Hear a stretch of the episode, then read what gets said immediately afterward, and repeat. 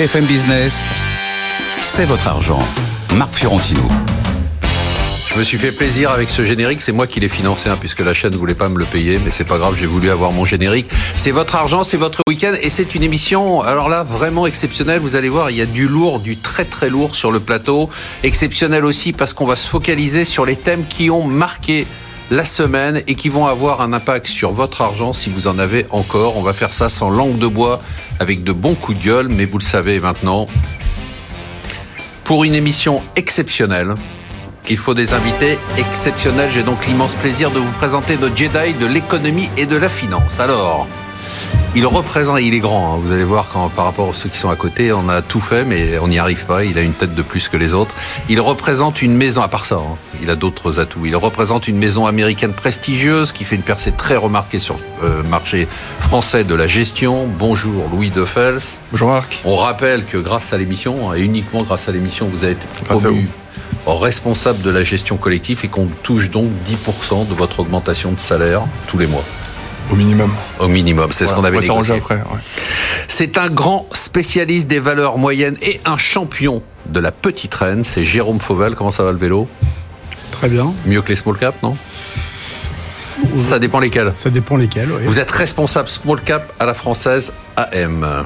Je suis tous les jours, mais tous les jours, religieusement, sa vision sur la macroéconomie grâce à sa newsletter que j'ai réussi à pirater puisqu'il ne voulait pas me l'envoyer. Hervé Goulet de vous êtes stratégiste à la Banque Postale AM.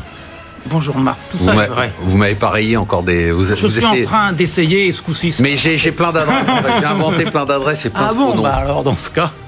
Alors pour Emmanuel Le Chypre, c'est le seul économiste qui comprend les entreprises. C'est sympa, je trouve, pour vous autres, hein, pour les collègues.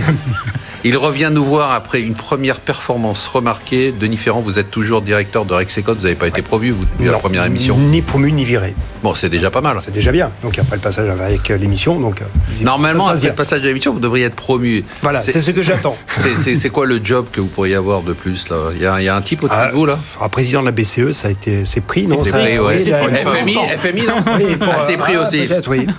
Il nous observe et nous analyse depuis sa Suisse et a une vision claire, sans concession sur l'évolution macroéconomique du monde. Patrice Gautry, vous êtes à la place d'Emmanuel Le Chypre. J'espère que ne sera pas très dur. Vous allez relever le niveau. Vous êtes chef économiste de l'Union bancaire privée. On se fait des blagues avec Emmanuel Le Chypre. Généralement, j'essaye de, le descendre quand il n'est pas là, parce que quand il est là, je peux pas en placer une. On va commencer tout de suite avec un sujet qui nous tient à cœur et un sujet qui est important pour votre argent, pour les marchés, même si le lien entre la macroéconomie et les marchés, c'est pas toujours très simple, c'est la croissance mondiale. Je suis J'ai mis une chanson bien angoissante.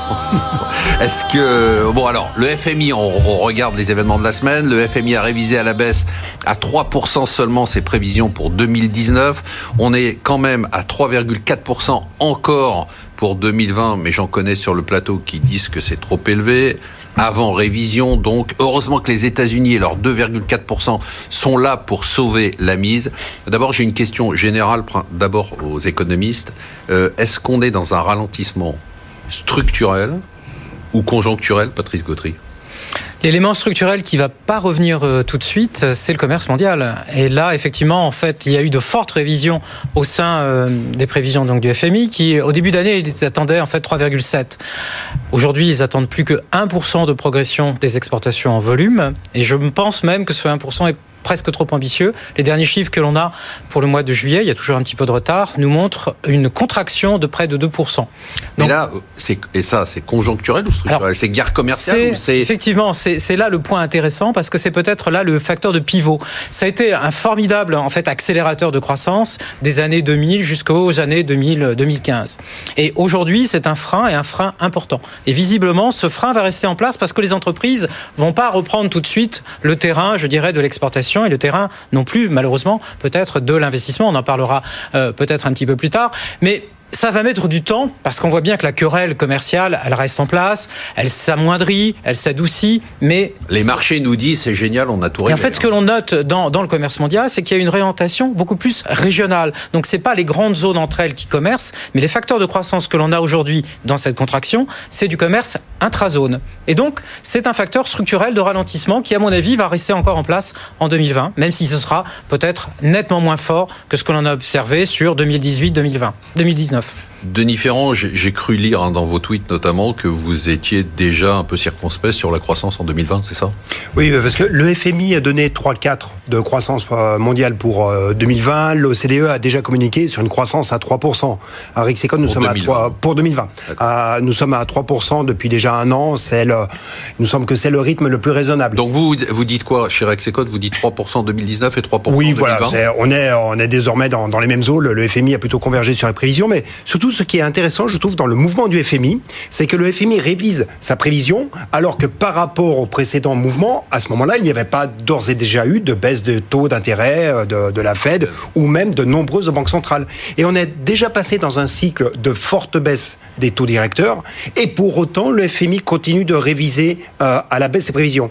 Est-ce que cela ne veut pas, pas dire d'une certaine manière que le rendement que l'on peut attendre de ces baisses de taux directeurs en termes de croissance additionnelle est aujourd'hui extrêmement faible au regard du niveau des taux que, auquel on est arrivé? Sachant qu'il y a la politique monétaire, il y a aussi la politique budgétaire qui est devenue beaucoup plus souple dans beaucoup de pays et dont on a l'impression qu'elle euh, qu'elle produit un rendement en termes de croissance additionnelle de plus en plus faible, d'où les révisions de croissance. D'où euh, tous les débats qu'on a en ce moment sur on va pas on va pas se lancer là-dessus mais sur euh, enfin on l'entend hein, la musique de la relance budgétaire, c'est-à-dire qui consiste à dire bon euh, globalement on peut plus rien faire nous les banques centrales, hein. c'est ce qu'a dit Christine Lagarde, elle est même pas arrivée qu'elle l'a déjà dit, elle dit je peux plus rien faire, il faut que vous mettiez la main à la poche. Mais finalement c'est même pas vous qui mettez la main à la poche parce qu'on va financer vos déficits. Donc euh, on, on, est on est là-dessus. Ça y est déjà. c'est ce qu'on va entendre en 2020. Ça va être la relance.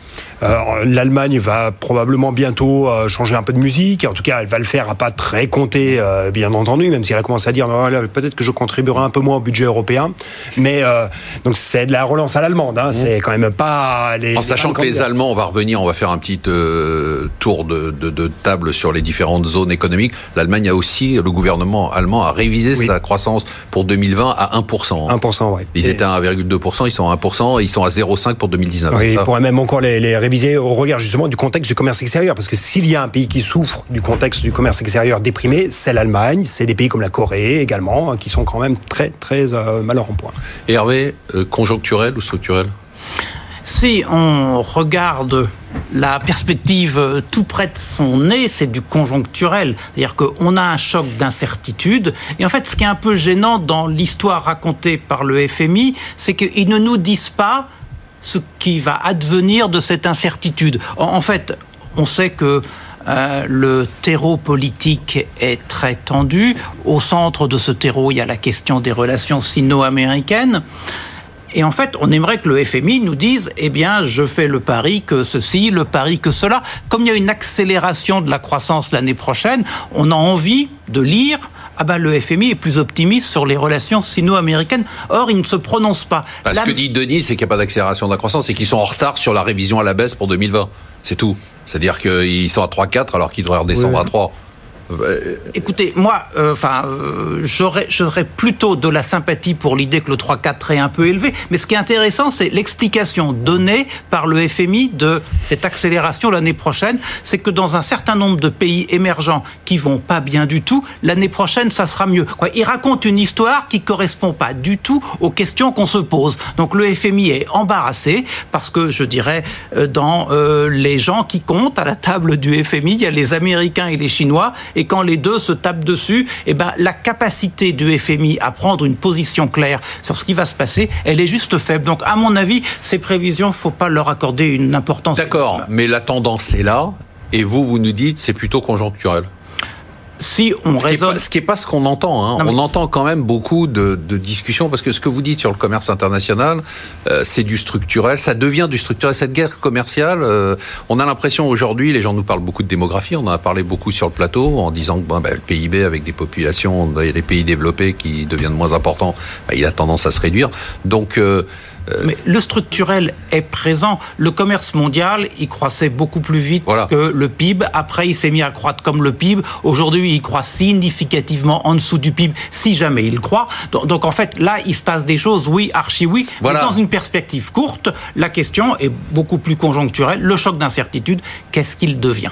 Jérôme, vous regardez, enfin, euh, je me demande si les gérants, enfin, si ce sujet-là, il intéresse les gérants encore. Bah, je- enfin, moi je regarde, puisque j'ai toujours euh, dans mon process une analyse euh, top-down, c'est-à-dire savoir où on se trouve sur le, le cycle économique. Ah, vous faites ça, c'est intéressant, juste deux secondes, on va Oui. s'arrêter là. Non, parce qu'on a beaucoup de gérants ici, notamment des gérants small cap, qui nous disent, nous, on est dans une approche value, on regarde que les fondamentaux de la boîte et puis on s'en fout du reste, quoi. C'est Vous, la vous raison faites pour laquelle on se rencontre quelquefois. Pour avec avoir une, Rexecode, par exemple, voilà. d'accord. Donc, Donc vous, moi je pense que c'est conjoncturel et que euh, les États-Unis sont quand même en croissance depuis une dizaine d'années. Enfin le cycle est, Ouais, à bon. peu près une dizaine d'années. Je pense que c'est conjoncturel et qu'il y a toujours un élément détonateur à une baisse conjoncturelle. La seule chose qui m'ennuie euh, actuellement, c'est que je ne vois pas d'inflation et que en fait ensuite si on regarde entre l'industrie et les services, l'industrie dans le monde est en récession.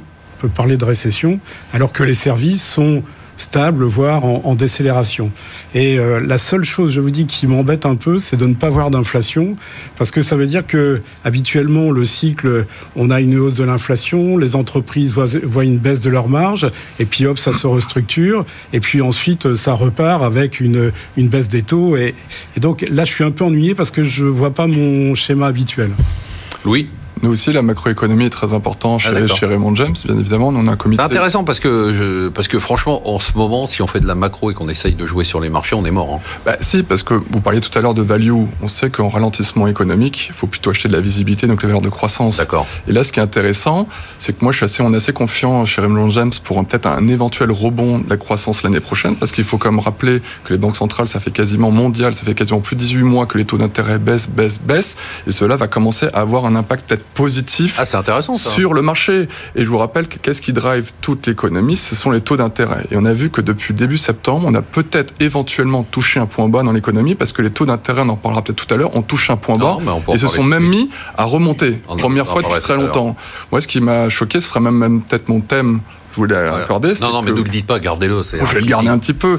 Mais, mais donc nous, on a une grande confiance sur l'économie, notamment, rappelez-vous, le T4 de l'année dernière, le marché est fortement chuté sur une éventuelle trimestre. quatrième trimestre, une éventuelle chute et récession aux États-Unis. Et aujourd'hui, à part le manufacturier, comme vous dites, qui est un peu lui en récession, mais tout le reste, que ce soit Industriel, hein. la confiance des la confiance des ménages, euh, les ventes de détail qui sont toujours bonnes. Ah, D'accord, vous, vous êtes positif. Oui, même, même si celle de cette semaine qui est sortie est un peu moins bonne. Vous vous trompez. Oui, mais sûrement. Non, mais les ventes de détail sont toujours bonnes. Et c'est vrai que normalement, quand on regarde tous ces indicateurs-là, un an avant une récession, ils sont beaucoup plus bas. Et à part, à part l'ISM manufacturier, tous les indicateurs aujourd'hui sont bons, donc on voit vraiment pas de récession aux États-Unis. Et comme c'est, je vous rappelle, toute crise mondiale vient des États-Unis, donc pour le moment, on n'est pas, il n'y a pas de stress Et à avoir des sur le choses marché mondial. importantes, la, euh, la- la croissance, la- les, les taux d'intérêt, facteur essentiel pour l'économie? Oui, euh, bien sûr, les taux d'intérêt ont toujours un rôle euh, Encore déterminant. là? Bien sûr. Toujours. Et vous pensez pas mais qu'on arrive taux, à- les taux d'intérêt, peut-être moins les, les- peut-être moins les taux directeurs qu'effectivement ce qui se passe sur l'ensemble de la courbe des taux, Ouais. donc, qui a pris quand même une tournure un petit peu surprenante euh, dernièrement avec cette, euh, cette, euh, cette inversion. Mais les taux d'intérêt sont déterminants et c'est eux qui vont faire le pont justement entre la macroéconomie et la situation des entreprises. Il me semble que ce qui est sorti cette semaine, c'est certes les prévisions du FMI, mais qui sont les prévisions relativement convenues, comme, comme le disait Hervé à l'instant. C'est-à-dire qu'ils n'osent pas tellement prendre parti. Mais en revanche, il y a un rapport dans lequel le FMI prend parti, c'est le rapport sur la stabilité financière dans le monde. C'est un rapport qui sort le lendemain de la sortie des perspectives. Et dans ce rapport... Très sombre le- aussi. Très sombre. Très sombre. Euh, euh, ils évoquent très clairement du fait des euh, tensions commerciales, il y a un risque sur la croissance et aujourd'hui la dette à risque dans les entreprises, c'est quelque chose comme 19 000 milliards de dollars. La dette à risque dans les entreprises qui se verraient désormais avec des résultats inférieurs aux frais, de- aux frais financiers qu'elles ont, qu'elles ont à payer. Hervé a levé le doigt. ju- juste, Il se oui. croit à l'école. Après, après, vous dites que je parle trop. Alors, bon. Mais je vous embête tout le temps. C'est un peu le Euh, Non, but. Le point en forme, forme de paradoxe, c'est que le FMI nous dit oh là là, la dette des entreprises, c'est pas bien. Mais d'un autre côté, il y a quand même tout un consensus pour dire si les États pouvaient faire de la relance, augmenter leur déficit.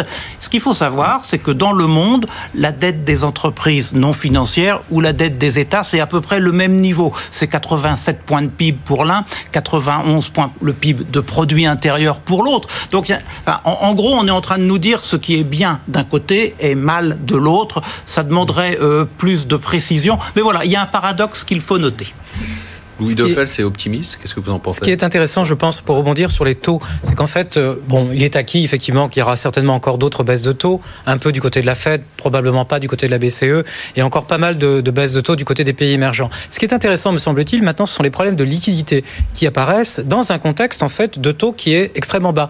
Le problème n'est pas peut-être de faire baisser plus avant les taux d'intérêt directeurs, mais de s'assurer que la liquidité disponible va bien au bon endroit. Problème au marché monétaire américain où ça a coincé il y a une dizaine de jours.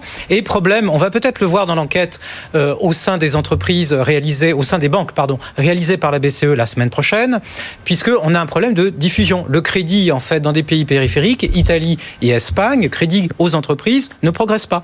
On était auparavant en négatif et on est simplement aujourd'hui à zéro. Donc, donner de la liquidité, c'est bien. Avoir des taux d'intérêt faibles, c'est bien. Mais le problème maintenant auquel font face les banques centrales, c'est la diffusion de ces liquidités, à la fois dans la partie financière comme dans la partie réelle de l'économie. Qui est-ce qui peut nous dire un mot de la situation en Chine parmi nos économistes Enfin, Denis Oui, euh, c'est vrai que les, les derniers chiffres ont été quand même euh, assez décevants. hein. Donc euh, 6%, 6%, 6%. Ah, mais c'est quand même et- inimaginable, 6%. On était à 10% il y a quelques Oui. temps, pendant plus de 10 ans, et on sait, enfin moi je le répète ici tout le temps, hein, que ces 6% sont faux. Oui, mais, mais ce qui est important, c'est précisément de regarder le passage de 10 à 6. Ouais. Euh, et après, on sait que c'est pas forcément 6, pas plus que ça n'était forcément 10 auparavant. Donc, euh, ce qui est important, c'est effectivement le mouvement. Et là on est dans du dur, on est dans du structurel là, non? Là, pour le coup, oui, on est dans, dans, dans du structurel, mais parce que de toute façon, la Chine est rattrapée par les mêmes, euh, les mêmes difficultés que celles que vous évoquiez tout à l'heure, à savoir que vous avez une population déjà qui croît beaucoup moins, vous avez un commerce mondial qui est beaucoup plus euh, refermé, et puis euh, c'est une économie qui a quand même essentiellement sa croissance sur de l'investissement. Euh, il y a un moment, euh, quand vous avez euh, constitué une base de capital extrêmement importante qui ne dégage pas forcément un rendement très élevé, il y a un moment où vous êtes amené à ralentir. Vous ajoutez à cela la crise du port et vous avez euh, Une un- situation un un prélèvement peu explosive quand même, Ouais. sauf que c'est la Chine et que rien ne peut exploser là-bas. Oui, je crois que, en fait, si on cherche à avoir un zoom plus court terme, en fait, depuis le début de l'année, il y a une quasi-stabilisation d'un trimestre à l'autre de la croissance chinoise, ce qui veut dire que le pilotage, dans un environnement international assez compliqué, le pilotage est pas mal foutu, en n'oubliant pas que les derniers chiffres connus, septembre, sont plutôt mieux que ceux d'août. Donc finalement, pour le Bon, moment, il y a un petit vent si d'optimisme quand même du côté droit. Et on passe sur un petit focus, on va se faire un petit focus sur la croissance française. done, con el Bah oui, c'est l'histoire d'un homme qui ne voulait plus qu'on l'appelle le président des riches. Alors il a donné, donné, de donner. Ce n'est pas Dieu qui lui rendra, comme le dit la chanson, mais c'est la Banque Centrale Européenne. Il va continuer à donner pour devenir le président des classes moyennes, mais pas toutes. Le président des classes dites moyennes, dites inférieures. 1,2% de croissance en 2019. On pavane, on dit qu'on est devenu le moteur. J'ai quand même rigolé dans la presse. On est le moteur de la croissance européenne face à l'Allemagne en fort ralentissement. Ça vous a fait sourire, Patrice, ou pas? Oui, toujours un petit peu euh, le côté drapeau levé euh, quand on part avec la- Et puis c'est pas, en fait, c'est le complexe quand on regarde de l'extérieur. Et ça, je peux me permettre depuis la Suisse, c'est toujours ce complexe par rapport à l'Allemagne. Bah oui. Donc, euh, en fait, soyez français jusqu'au bout et assumez les différences et les avantages par rapport à l'Allemagne. L'Allemagne aujourd'hui est dans un ralentissement structurel. Et là, je reviens avec mes mêmes marottes du commerce mondial. L'an prochain, ça ira pas mieux. Et l'an prochain, vous aurez toujours un avantage entre la croissance française Sauf que leur situation et la croissance allemande. Par contre, Déficit il y a quelqu'un qui... déficit commer- enfin surplus budgétaire, surplus commercial, euh, euh, plein emploi. euh, bon, Oui, mais quand même. là, il y a vraiment un problème de fonctionnement. Il y a un problème.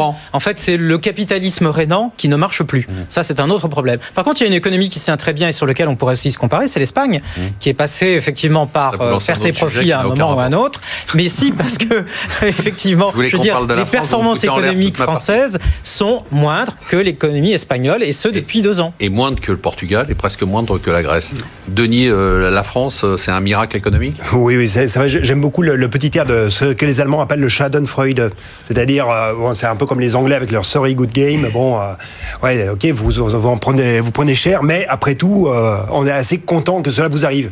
Ok, mais maintenant, regardons un peu comment on fabrique notre croissance. C'est effectivement, donnez, donnez-moi. C'est exactement ça. Donc, on est sur une croissance qui est factice, avec un changement Avec fondamental factice. de croissance. Bah, factice dans le sens où on on ouvre, on ouvre les vannes. Donc, tant mieux, tant mieux, ça se retrouve. euh, on, on fait du pouvoir d'achat, on a de la consommation. Mais ce qui est intéressant de, de regarder, c'est le changement fondamental de pied entre la consommation et l'investissement. C'est-à-dire que 2019, c'est une croissance qui repose encore en grande partie sur de l'investissement productif, un peu sur de, la, sur de la consommation. 2020, ce sera exactement l'inverse, parce que certes, la consommation va accélérer, mais en revanche, l'investissement des entreprises, il y a déjà quelques hésitations. Et c'est la tendance lourde. hein. On sent que ce gouvernement va lâcher les vannes hein, sur euh, la- On a, nous, on a fait, on est en avance sur la relance budgétaire. Ah bah, de toute façon, dépenser euh, le pognon qu'on l'a pas, on sait faire nous. Quand on, on dit qu'on va faire un effort sur la dépense les deux dernières années Ouais, d'un enfin, c'est quinquennat, grotesque. On sait très bien que ça va pas arriver. Vous regardez ça comment du Ouais, non, très proche, des mais gens. c'est vrai que moi je suis pas complètement d'accord avec ce que, ce que vous avez dit. Là, je Mais il faut le- l'homme contrariant aujourd'hui. Non, c'était de dire que tout le monde a dit on a donné de l'argent, donné de l'argent, la fameuse re- relance Macron pour les gilets jaunes. Mais on a vu que cet argent avait avant tout été épargné. Et surtout, le peu de fois ils ont été consommés. Donc oui, ça rentre dans les chiffres de consommation, mais c'était pour peut-être acheter des iPhones. Donc pour la balance commerciale française, c'était peut-être pas top. Donc voilà, donc moi c'est vrai que je reste un peu euh, l'argument de dire que c'est grâce à ça que la, la France tient bien. Ça, je dis que c'est pas forcément vrai. C'est plus que la France est un gros paquebot. Voilà, ça a toujours été un peu mou à la hausse, un peu mou à la baisse pendant les récessions. On l'a encore vu avec les derniers chiffres euh, de, des retail de consommation en France. La Banque de France a dit qu'on était à moins 0,5 sur le troisième trimestre. On a encore vu les chiffres ce matin ou hier soir de, de la FNAC d'Arty qui n'étaient pas encore incroyables. Donc on voit que ça reste quand même assez mou en France, la consommation. On s'appelle la Française M, on est fier de la croissance française. Moi, je pense que en fait, ça a toujours été comme ça, c'est-à-dire que la France a moins monté que les autres Ouais, quand il y avait de la croissance et descend moins vite quand il y a une, une décélération. Sauf que je pense qu'il y a quand même quelques changements structurels dans, dans l'économie française. Il faut pas oublier que en- dans, au début des années 2000, le PIB par habitant entre l'Allemagne et la France était équivalent, et que euh, vers les années 2003-2004, nous, on a choisi de subventionner nos industries textiles contre les produits chinois, alors que les Allemands, ont, finalement, ont essayé d'aider leurs, leurs, leurs industries exportatrices. Bon, donc, en date d'aujourd'hui, on est en train de se récupérer. Moi, je suis assez, euh, Confiant sur le modèle assez, français? assez- je dirais, je suis plus confiant sur le modèle français parce que de toute façon, euh, c'est vrai qu'il y a un effondrement du commerce international et l'Allemagne euh, le paye. En plus, il y a un vieillissement de, de sa population et donc je ne serais pas étonné à ce qu'il y ait des, une, comment, à ce que les PIB par habitant euh, se, se, se mettent à converger. Euh, L'état de l'économie française, la croissance française factice, comme dit Denis?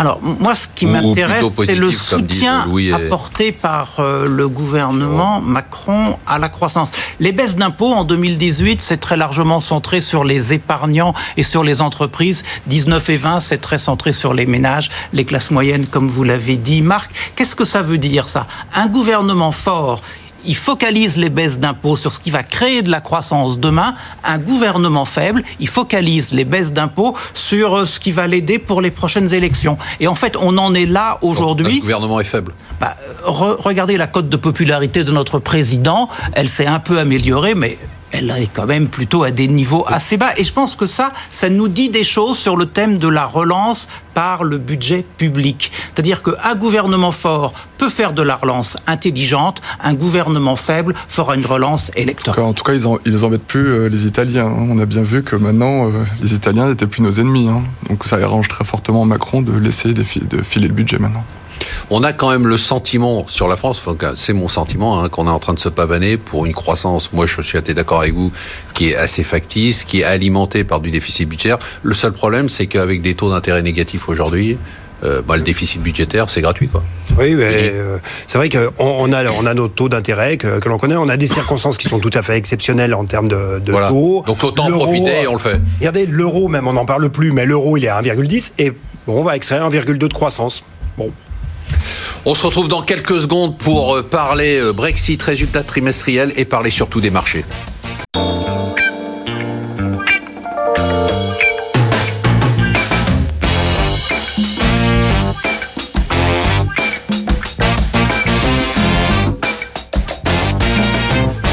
BFM Business, c'est votre argent. Marc Fiorentino. Et on se retrouve pour la deuxième partie de l'émission. Je suis très content d'avoir ce plateau aujourd'hui. Donc on a Patrice Gautry qui euh, tenait à remplacer Emmanuel Le Chip, c'est ça? Denis Ferrand qui dit maintenant bah, je veux venir toutes les semaines, il n'y a pas de raison. Euh, finalement je dis des trucs très intelligents, je suis le seul économiste à connaître les entreprises. Hervé Goulet-Kier qui maintenant lève le doigt tellement euh, il s'est fait engueuler parce qu'il parlait trop longtemps. Jérôme Fauvel qui regarde ça de son vélo qu'il attend juste dehors. Et Louis Defels qui dépasse tout le monde d'une tête. On va passer tout de suite à la période des résultats trimestriels j'ai dû faire un effort pour les musiques parce que quelqu'un avait fait remarquer que je passais que des musiques de gens qui étaient morts. Donc j'ai regardé les trucs qui étaient un peu à la mode, les trucs des Jones, et j'ai trouvé ça mal à la tête de Brian MG. C'est la saison des résultats trimestriels aux États-Unis certains ralentissent et nous donnent mal à la tête. C'était ça le lien avec la chanson. Si vous n'aviez pas compris, est-ce que c'est toujours important de suivre les résultats euh, trimestriels ou la seule chose qui compte aujourd'hui, comme vous le disiez tout à l'heure d'ailleurs, ce sont les taux négatifs? Louis de Fels. Non, c'est toujours très important parce qu'on sait que le marché sur le moyen long terme suit la croissance des bénéfices par action. Et c'est vrai que là, on a les premiers chiffres aux États-Unis des résultats du troisième trimestre. Le consensus attendait entre moins 3 et moins 4 de décroissance des bénéfices par action au début. Et là, on a vu que toutes les banques américaines, que ce soit Morgan Stanley, Bank of America ou même JP Morgan, ont très bien publié. Pas Goldman. Sauf Goldman Sachs, mais ça, c'est, je pense, c'est plus Ouais, pour l'affaire euh, WeWork. D'accord. Mais quand vous regardez euh, JP Morgan a laissé entendre un discours très positif sur le consommateur américain. Donc ça, on continue de, de beaucoup aimer ce thème et c'est ce qui porte vraiment euh, l'économie.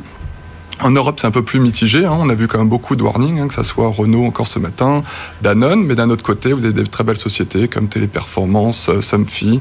etc., Donc ça nous dit quoi pour l'instant à ce stade? On Bah, va en reparler. Pour l'instant, c'est un peu meilleur qu'attendu, donc il n'y a pas de raison d'être alarmé. Il faut juste faire attention aux valeurs peut-être qui sont trop exposées aussi, qui peuvent faire des, warnings. On en a vu beaucoup, mais pour moi, il y a en grande partie, ce qui est assez intéressant, c'est qu'on voit il y a des sociétés qui font des- encore des petits warnings et au lieu que le cours baisse, même elles montent. D'accord. Donc on sent qu'on n'est pas loin peut-être d'un point bas sur certaines valeurs. Donc ça peut être assez intéressant.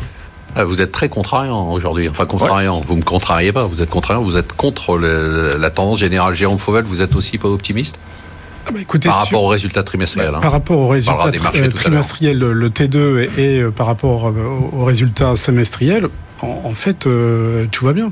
Dans les, dans les valeurs moyennes ou les petites valeurs. On a deux gérants qui ont donc fumé un pétard avant. Mais je n'ai pas fumé. Attendez, j'ai des chiffres. Je n'ai pas fumé de pétard puisque. Bon, je De Fels, il l'a, on le sait, on le connaît, il est connu dans le marché, mais vous, Jérôme, ça m'étonne. je fais du vélo, donc je. Ouais, ça veut rien dire. Franchement, je connais plein de gens qui font du vélo et qui fument des pétards. D'accord. Avec modération, hein, bien sûr. Oui, mais donc euh, sur un échantillon de 250 valeurs, en fait, on a une progression des chiffres d'affaires proche de 10%. Euh, et en fait une marge qui doit euh, sur le, premier semestre qui doit avoisiner les 9,9 euh, au-dessus des consensus. Donc, je veux dire, d'une manière générale, sachant que les plus hauts de ces dernières années, c'était euh, 10 ou 10,2% euh, pourcent de, de marge. Donc tout va bien? L'homme des, des- qui parle aux oreilles des entreprises, l'économiste qui parle aux oreilles des entreprises, qu'est-ce que ça nous dit Euh, Ce qui me surprend en fait sur la quand on reprend la séquence sur euh, sur un an, ça a été quand même la très forte révision à la baisse des euh, des profits attendus, ce qu'on appelle les earnings per share, les les, les, résu- les Les résultats action. anticipations, quoi. de- Les anticipations. Les anticipations fin 2018 pour 2019, c'était 10% de progression des profits. Et puis petit à petit, il y a toutes ces anticipations, elles ont été révisées à la baisse. Maintenant, on est sur une progression de 1,5%. Il s'est pas passé grand-chose sur le marché, Euh, même plutôt l'inverse. Et ça, c'est c'est assez surprenant. Et on recommence l'année 2020. Euh, on anticipe déjà pour l'année 2020 à nouveau des profits à 10%. Je, Puis ça, à la limite, quelles que soient les années depuis 15 ans, oui, euh, les analystes attendent plus 10%. Ah hein. oui. Les sell side, c'est plus 10 qu'il pleuve ou qu'il neige. J'ai un, doigt qui se lève là. Ouais. Non, moi je voudrais quand même. Enfin, la réalité Et le bon. des profits en glissement sur un an. Aujourd'hui, aux États-Unis, on est à moins 3, en Europe, on est à moins 7. Donc, donc c'est quand même pas des chiffres euh, pas extrêmement bons. Dites-le à ces et, deux et en perspective, qu'est-ce qu'on a devant nous avec l'environnement économique que l'on décrit, avec la faible inflation que l'on a, avec peut-être des coûts salariaux qui remontent un peu, ça va nous donner, in fine, l'année prochaine, sans doute des profits autour de zéro. Donc, euh, il n'y a pas de quoi pas c'est comme pour la France. Mais Patrice, en un mot. Je pense que la, la, progression, peut-être la comparaison l'an prochain sera beaucoup plus facile qu'aujourd'hui et que les attentes sont trop basses. Et en fait, ce qui est intéressant, c'est, on l'a vu dans la première partie, les économistes ont un discours et déprimé et déprimant, mmh. mais en fait, le discours des entreprises et notamment ce qu'on appelle leur vue sur le futur, elle, euh, cet avis-là est beaucoup plus constructif. Donc en fait, il y a une différence de vue entre la macro, peut-être un peu trop triste, et euh, peut-être effectivement des entreprises qui sont encore un petit peu trop optimistes. J'ai un petit doigt de la part de Jérôme Fauvel. Oui, non mais je pense que en fait, quand il s'agit de grandes entreprises qui sont exportatrices, effectivement, les résultats ont été un peu moyens. On l'a vu ce matin avec euh, avec Renault, on l'a vu avec Accor, on l'a vu avec différentes sociétés. Lorsqu'il s'agit de petites sociétés qui sont sur des niches particulières, tout va bien. Actuellement, il n'y a pas de problème. Allez, on passe sur un très rapidement, surtout on, va, on a la chance d'avoir deux gérants spécialisés small cap et je vais leur poser cette question. Claudio Capéo, je ne connaissais pas, plus haut, plus de 30 ans de retard, en, plus de 30 ans, plus de 30, c'est moi qui ai 30 ans de retard en musique, 30% de retard en deux ans des petites valeurs par rapport aux grandes, pourquoi tout ça? Pourquoi tant de mal? Pourquoi tant de tant de malheur Alors pour un double impact, rappelez que déjà ça a effacé un peu le surperformant de 2016 et de 2017. D'accord. Couplé à une crise de liquidité qui a eu au quatrième trimestre de 2018. D'accord. Mais néanmoins, l'écart... ça s'arrange pas tellement. Ça, ça commence tout justement à s'estompre, parce que je vous rappelle que tous les rachats qu'il y a eu dans les petites valeurs, dans les fonds entre 2017 et 2018, ont largement compensé les souscriptions de 2015, 16 et 17. Donc là, on est revenu sur un marché beaucoup plus mature et sain. Donc il manque pas grand chose que pour que ça revienne vraiment sur le devant de la scène. 32% de Mais décalage. Même je rappelle, c'est juste l'indice, on en parlait la semaine dernière, c'est l'indice small par rapport au CAC 40. Hein. Exactement, depuis un peu, peu près un an et demi, depuis quasiment deux ans, le CAC 40 dividende réinvesti à plus 14, alors que le CAC small lui est à moins 20. Et on pense que cela, même au plus gros de la crise de 2007-2008 ou 2011-2012, il n'y avait pas eu un tel écart. Donc là, on pense sincèrement, que ça soit en absolu ou en relatif, on a dû toucher le fond, mais il faut juste un peu de confiance que ça revienne. Pourquoi tant de violence alors déjà, euh effectivement, il y a eu ces, retraits qui ont commencé en février 2018 et depuis ce moment-là, on n'a jamais eu un trimestre positif. C'est-à-dire, il y a eu que des en retraits. Collecte, hein, vous parlez. En collecte. C'est-à-dire, ok. Il y a eu que des que des retraits. Ça, c'est la première chose.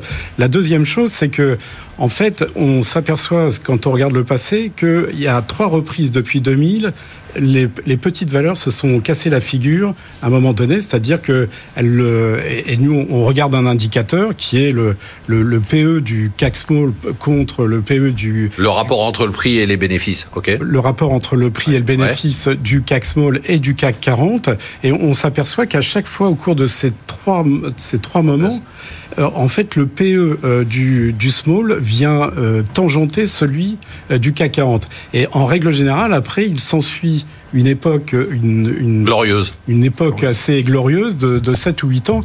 Et je voudrais dire une, dernière chose, c'est que les trois, les trois, dernières années, fréquemment, les trois dernières années de cette hausse, très fréquemment, les grandes, les six caves de grande valeur viennent investir 3-4% de leurs actifs pour faire de la performance. Et à un moment donné, quand elles sortent, c'est extrêmement violent. Ah, les deux, ils sont chauds comme la braise, ils voient tout en rose. Là, je sais pas ce qu'ils ont. Alors, on va parler des marchés. Je connais leur réponse à eux. Hein.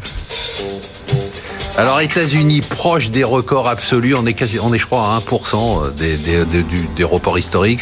Le, le, CAC 40 à son niveau de décembre 2007. On applaudit un accord commercial sino-américain que personne n'a lu et que personne ne comprend. On applaudit le formidable retournement de situation sur le Brexit. Euh, je vous demande, Louis Defay, je connais votre réponse, pas pour encore, vous allez me dire, euh, c'est une opportunité extraordinaire, c'est le moment. De toute façon, depuis 2009, il y a une seule règle, c'est don't fight the Fed. Et on a vu que le président de la Fed, Jerome Powell, même s'il a jamais voulu annoncer officiellement le terme QE, on a vu que depuis la semaine dernière, il a repris les achats de bons du Trésor pour 60 milliards, et ce jusqu'à la fin du deuxième trimestre 2020.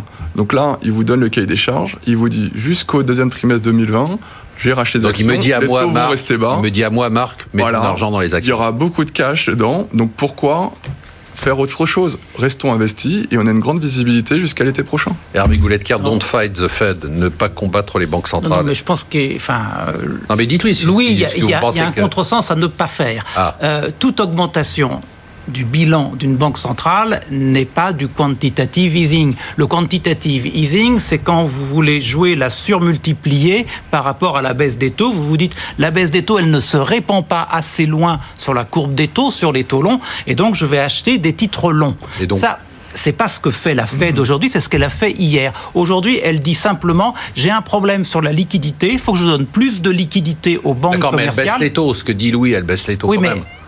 Alors il y a, a la raison. baisse Vendre des son taux. bilan aussi. Pour une fois, il a raison.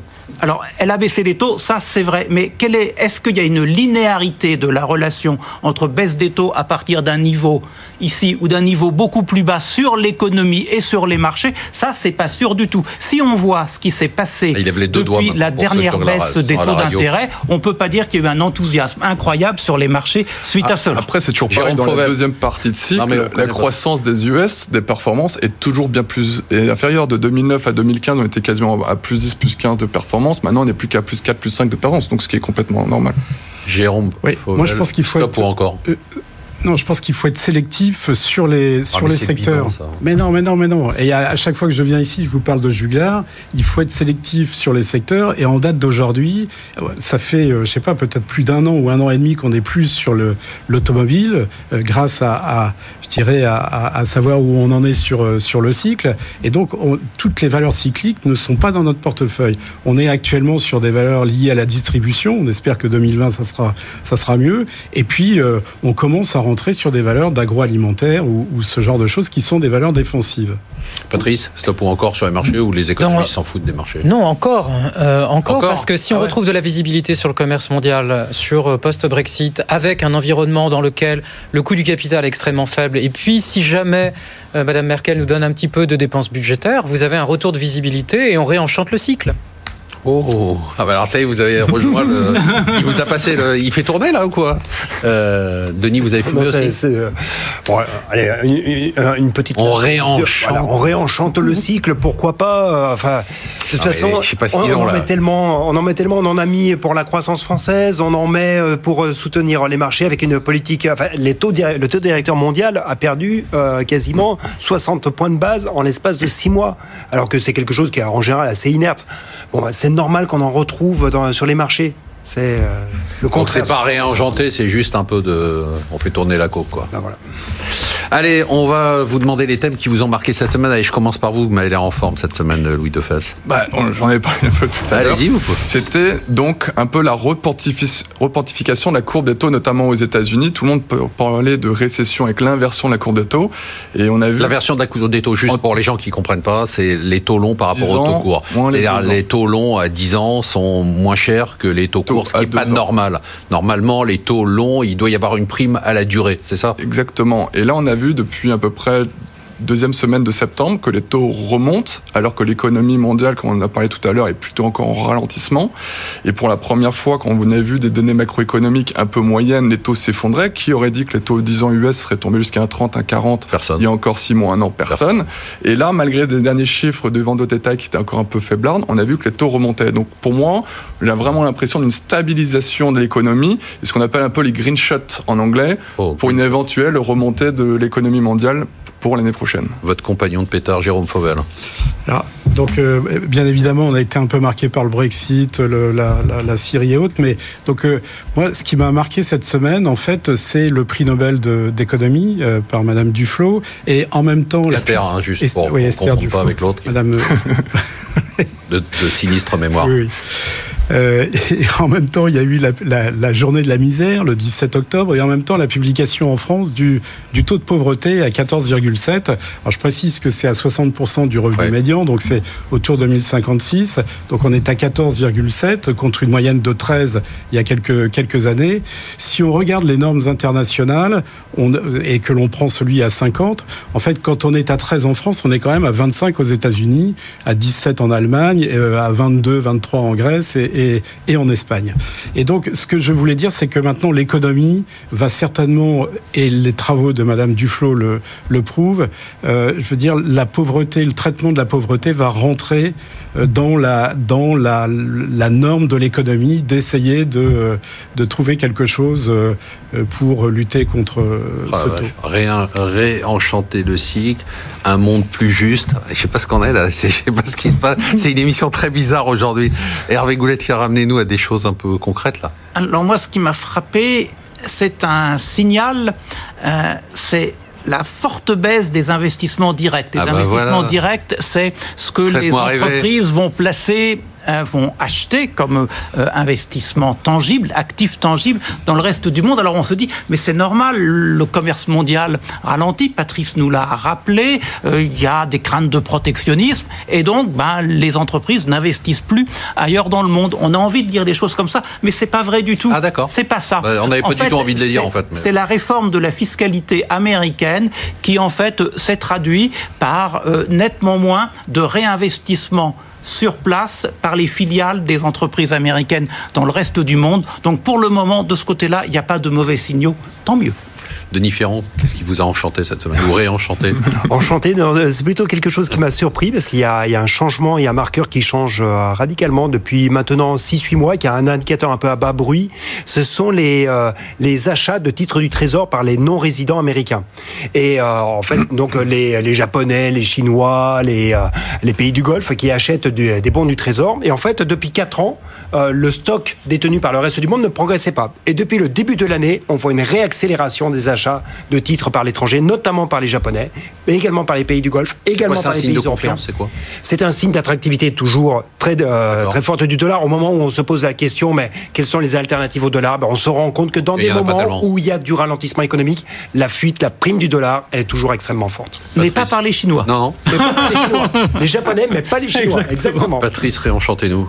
Euh, oui, il faut être pragmatique et on n'est pas au pays des faits, donc on va parler de l'or. Ah ben je croyais, Euh, moi, je sais pas. Oui, mais ça c'est le côté réalisme suisse. Ah d'accord. Euh, donc on va parler de l'or qui a relativement bien résisté. Il a terminé la semaine juste en dessous des 1500 dollars euh, par rapport à l'environnement de risque, enfin de reprise de risque sur les marchés d'actions, de remontée des taux longs. Et puis on a vu en fait que l'or a été favorisé par la baisse du dollar. Ça c'est un facteur nouveau qui vient de se mettre en place dans le scénario mondial. Et puis bien entendu par tous les risques qui sont géopolitiques, Moyen-Orient. Je croyais qu'il n'y avait plus de risque. Les risques sont encore là, mais on les gère. Et on passe tout de suite au top 3 des gérants. Petit euh, changement à la tête, c'est toujours le même trio de tête. Alors José Béraud s'est passé en tête avec 30% de performance devant Eric Blaine avec 27,6% et Romain Burnand avec 24,2%. Louis Defette, vous avez une performance qui est très bonne, euh, enfin bonne, 8,2%. Euh, on, je vais vous donner votre portefeuille, vous me dites euh, ce qu'on fait. Donc Samsé, on est en hausse de 31%. Qu'est-ce On garde. Mille merci.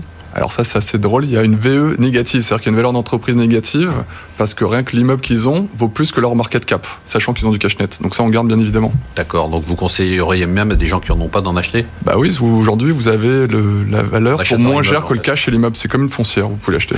Rue de Châteaudun dans le 9e. G- Groupe Guilin, Je garde également, Vétoquinol, toujours Robertet, aussi. Pharmagias Interactive Surtout, oui. et Esquire. Ouais, ouais, très bien. Qu'est-ce qu'on euh, très bien, vous êtes content de vous là Très bien. Je lui lis son portefeuille, ah, il est super. Alors là vraiment très très bonnes idées. Alors- le mec est génial. Aujourd'hui, on va acheter une valeur donc un peu plus cyclique, notamment par la remontée des taux. Donc une très belle valeur familiale qui s'appelle Exaome, anciennement Maison France Confort, qui est le leader français de la construction Ah, de maisons individuelles. Oui. Il y a longtemps Non, cette année pour leurs 100 ans, ils ont changé de nom. Donc c'est la famille Vendrome qui est toujours aux manettes. Toujours le pas. ah ouais. Voilà, toujours toujours lui qui est Ça extrêmement bien s'appelle. Exahome. Exaome, Je donc savais pas. voilà, ancienne maison France Confort. Donc valeur typique cyclique pour rien. Là. qui a perdu plus de 50% de sa valeur sur les deux, deux dernières années. On a touché le point bas du cycle l'année dernière. On voit que les ventes de maisons sont en rebond. Donc là, vous avez maintenant une très bonne visibilité pour le deuxième semestre et notamment pour l'année 2020.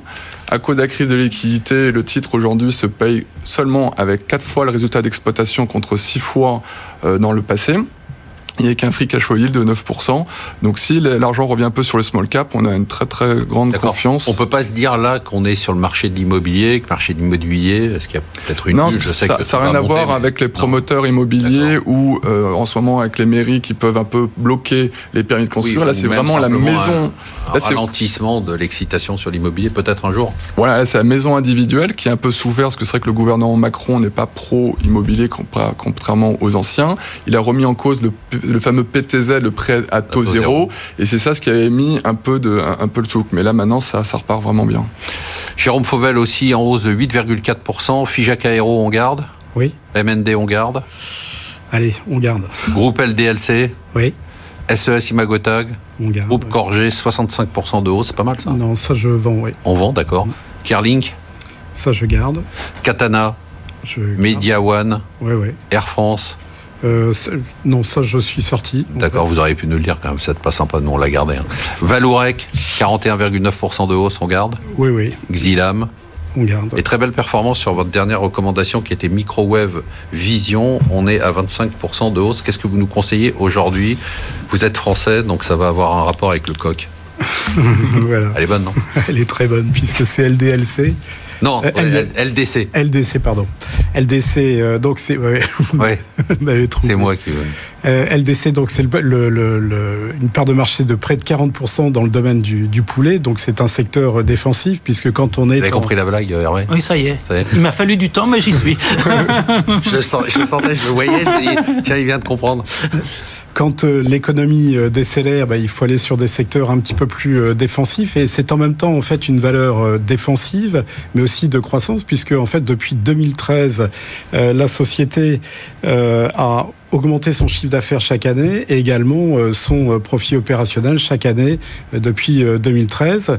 en fait, donc elle a des marques tout à fait prestigieuses, hein, avec notamment les, les, les, marques louées. Elle est d'autre part diversifiée dans le domaine des plats cuisinés avec Marie. donc elle, avec. Ah, vous me regardez avec Marie comme si c'était un, un truc super connu, Marie? Des plats cuisinés Bah Je oui, devrais connaître. Ouais, d'accord. ça représente à peu près une quinzaine de pourcents de leur chiffre d'affaires. Vous connaissez Marie? Oui, oui. D'accord. bon, d'accord. Je passe. Et, donc euh, ça, dans le dans l'optique du mieux manger, du manger hors de, de, de son domicile, c'est un, un, comment, une partie qui est sur laquelle je, je pense qu'il peut y avoir euh, beaucoup de, de développement.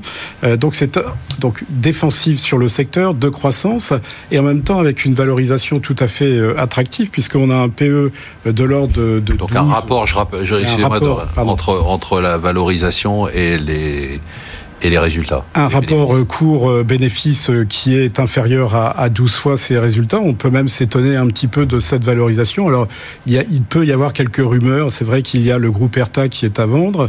Et puis, d'autre part, les trois, les quatre familles, pardon, qui maintenant sont propriétaires de, cette marque depuis euh, les trois premières familles, c'était depuis 68, mais donc il y en a une quatrième qui est arrivée, comment détiennent une part importante du capital. Donc, il y a peu de flottants sont peut-être les raisons pour lesquelles. Mais je dirais qu'à la limite, dans cet environnement un peu d'incertitude, je trouve que c'est. Il n'y a pas d'incertitude. Vous nous avez dit avec Louis Defez, avec Patrice, là, vous nous dites que tout va bien et que. On, est en train. en week-end. On, est, en train de décélérer. Je vais tout acheter en sortant du studio. On est en train de décélérer et après. Je, suis réenchanté, moi. Et après, au cours, à la fin du, du premier semestre 2020, euh, effectivement, on, on va peut-être commencer à regarder les cycliques de nouveau euh, ce genre de, ce genre de valeur. Louis de face, juste quelques secondes. Si on veut jouer justement le rebond, parce que j'ai regardé, il n'y a pas d'indice en fait, small. On peut pas jouer l'indice. Il n'y a pas de TF, il n'y a pas de. Donc on peut pas jouer l'indice, donc il faut acheter des valeurs en fait. Chez les valeurs ou des parts de fonds. Ah ouais Ah bah oui. Vous avez des idées, non? Je sais pas. Je peux juste dire un petit mot Ah non, mais non, c'est la fin de l'émission, Jérôme, allez-y. Il faut pas oublier peut-être la mise en place du PER. Sachez que... Euh, plan épargne retraite. Le plan d'épargne retraite, sachez que la capitalisation des valeurs PEA-PME, c'est 4 milliards, et que si Certains parlent de plusieurs centaines de millions, mais si jamais il y avait 300, 400 millions qui venaient sur ce secteur, ça serait certainement un soutien très très important. Merci de nous avoir suivis. Merci à tous nos invités de marque, Marc Fiorentino. On se retrouve la semaine prochaine pour une émission dont je peux déjà vous annoncer que malgré la présence d'Emmanuel Le Chypre, elle sera exceptionnelle.